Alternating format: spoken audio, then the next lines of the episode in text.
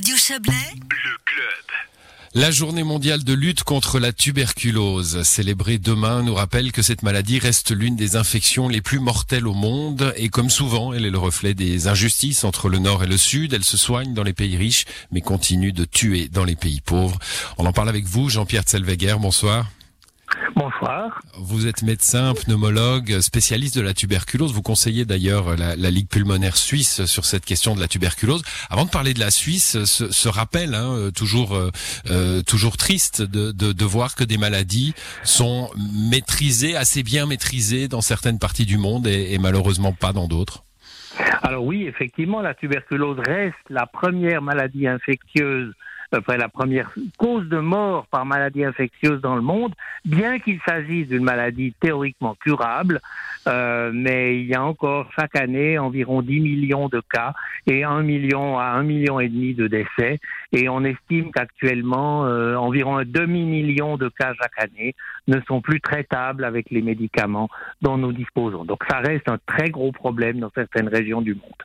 Un très gros problème dans, dans certaines régions du monde. En Suisse, euh, alors on, on se souvient, hein, pour les, les plus âgés et, et, et ceux qui ont un peu de mémoire historique, la Suisse a été un, un hotspot de, de la cure de la tuberculose, notamment dans nos montagnes valaisannes et, et vaudoises. Euh, ça a été une, ça a été une maladie qui tuait beaucoup hein, au sortir de, de, des deux guerres mondiales. Alors, disons qu'avant que, qu'on introduise les antibiotiques ou les antituberculeux, qui sont des antibiotiques spécialisés, donc avant les années cinquante, grosso modo, euh, deux personnes sur trois atteintes de tuberculose finissaient par en mourir. C'était mortel dans la majorité des cas. Puis ensuite, on a introduit les antituberculeux, la mortalité a baissé, elle n'est plus que... Elle est entre un et cinq pour cent selon les régions et le, le, le, le degré de gravité de la maladie, mais enfin, elle reste encore mortelle dans, dans un certain nombre de cas, euh, alors que, comme je l'ai dit, théoriquement, la maladie est maintenant curable. Mais c'est vrai que la, la tuberculose a fait partie de l'histoire de la Suisse.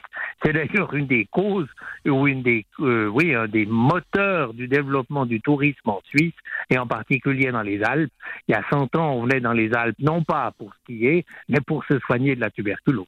Pour prendre le, le bon air, le bon air voilà. Des Alpes, hein, ça fait très littérature du dix-neuvième siècle. On, on ça venait, fait très euh, montagne voilà. Magique, mais ouais, ouais. C'était le cas il y a un siècle, effectivement. Bon, parlons, parlons d'aujourd'hui, même si euh, c'est, c'est tentant de, de se rappeler de ce passé-là.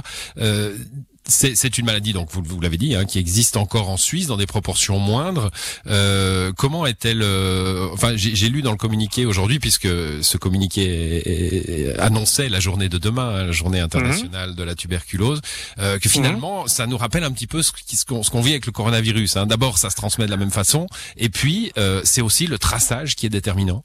Oui, alors effectivement, la maladie et la tuberculose actuellement dans la, en Suisse, comme dans la plupart des pays occidentaux, n'est pas un problème majeur de santé publique. Nous avons, nous enregistrons en Suisse euh, euh, environ entre cinq et six cents cas par année, ce qui n'est pas énorme, mais les chiffres ne baissent plus tellement. Et c'est ce qui nous ennuie, euh, c'est que les chiffres sont maintenant assez stables.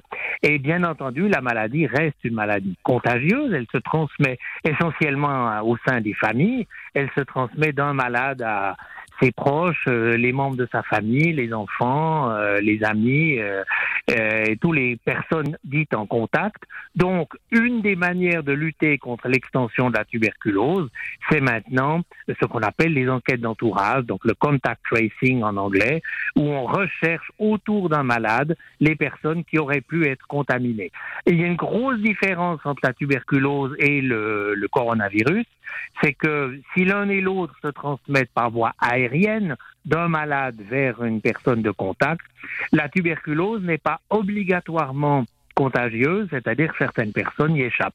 Mmh. Alors que le coronavirus, si vous n'avez pas d'anticorps, que vous n'avez pas été vacciné et que vous êtes en contact avec un malade, il y a de très très fortes chances que dans les quarante-huit ou soixante-douze heures, vous soyez malade à votre tour. C'est donc une des grosses différences avec la tuberculose. D'autre ouais. part, la tuberculose, on peut tomber malade des années après. Euh, le coronavirus, on tombe malade trois jours après. C'est la grosse ouais. différence. C'est comme la grippe, en fait. Mais traçage. dans un cas ouais. comme dans l'autre, on doit chercher les contacts contaminés, effectivement. Et ce, et ce traçage est, est réalisé notamment hein, par les, les ligues pulmonaires, donc les sections cantonales de, de la Ligue pulmonaire qui fait un, un gros travail à cet égard. Une dernière question, euh, docteur oui. Zellweger. On, on, enfin, c'est, c'est une question d'impression. Hein. Quand on parle de tuberculose dans, sous, sous nos latitudes, ça, ça dit quelque chose aussi de, de la société. On, on parle de, d'une, d'une maladie finalement de la pauvreté. Est-ce que euh, on, on, on la, est-ce qu'on l'observe à cet égard-là? Est-ce qu'on constate par exemple que la précarité qui pourrait augmenter, par exemple dans cette situation sanitaire que nous vivons, euh, est un terreau plus fertile?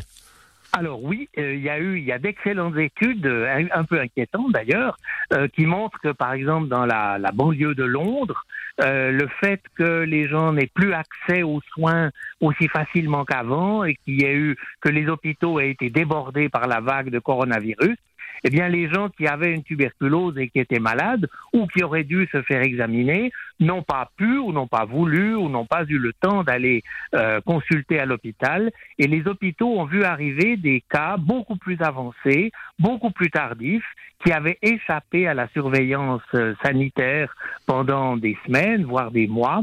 Donc les hôpitaux ont vu arriver des cas beaucoup plus graves qui avaient attendu beaucoup trop longtemps avant de se faire examiner, et c'est un problème qui malheureusement se répercute, vous voyez, même à Londres, même en Europe.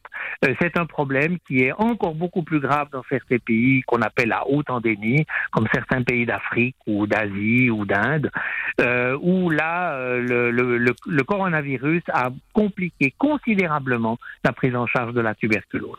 Voilà, qui nous, qui nous montre hein, euh, avec un, une maladie concrète, un cas concret, pourquoi il ne faut pas que nos hôpitaux soient, soient surchargés et débordés. Hein, c'est tout le en débat effet, depuis, depuis plus les... d'une année maintenant. Oui.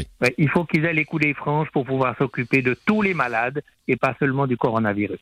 Merci à vous d'être venu nous parler de la tuberculose et de cette journée mondiale demain hein, de lutte contre la tuberculose. En Bonne effet. soirée à vous. Merci, bonne soirée, merci. Au revoir. C'est la fin du club pour ce soir à l'édition. Yves Terrani, Valérie Blom et Margot Reguin. Bonne soirée à vous.